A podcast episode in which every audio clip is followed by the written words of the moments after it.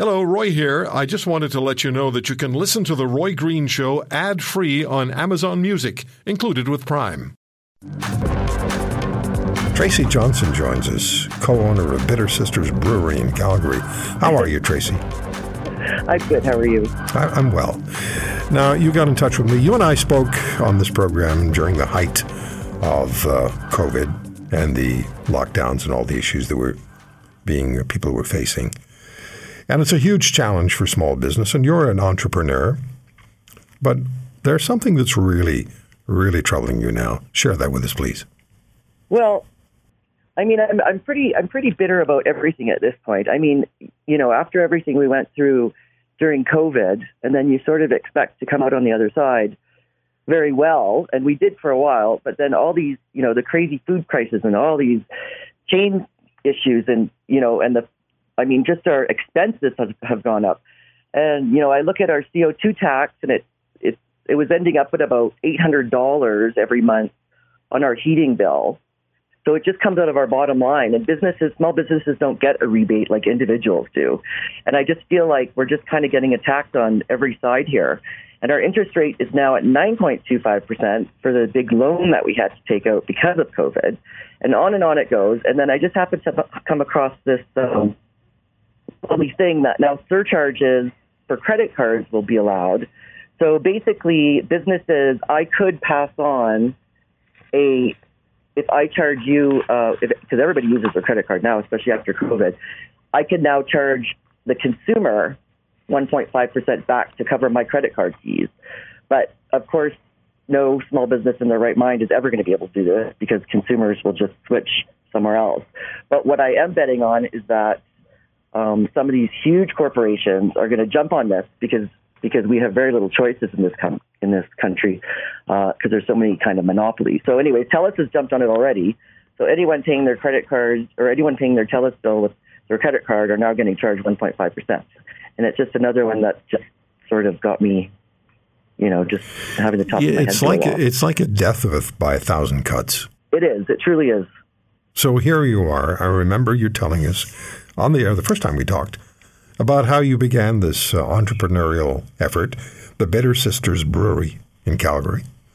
And it sounded like such a great idea, and I'm sure it is a great idea. And you deserve success because you step by because you fight for it, because you work for it. But it is a death by by a thousand cuts, and small business in this country suffered so much during the pandemic and, you know, depending on who you listen to, the pandemic isn't over or it's waning or it's coming back stronger than ever, which has to be, if that's the case, that has to be a huge concern to small business. Now, what, oh. uh, what the minister did say, the government has a stronger commitment to reducing credit card processing fees for small business. But what does that mean? A stronger but commitment? Roy, what does that mean? They have been promising this for like six exactly. years. They have been promising this, and they have never done anything. And you know what? I don't like most listeners probably don't realize, but because so many people get these great rewards, the more the better the cards with the great rewards, the more they just charge the merchants. So we just get these incredibly huge fees every month, like thousands and thousands of dollars. And and now, you know, if we can't even use our credit cards to pay for, you know, our telephone bills and everything, it's kind of like they get 1.5% off and we don't even get the points from our credit cards anymore. And you can't you cannot pass that on to your customers. Uh, no, there's no way. If I mean, you were to do that, you would lose those customers. No, no, there's no way. There's no way like restaurants, people like us, retail, small businesses, because you would just go next door to the other place that doesn't charge you that. You know, uh, entrepreneurs are the backbone of an economy.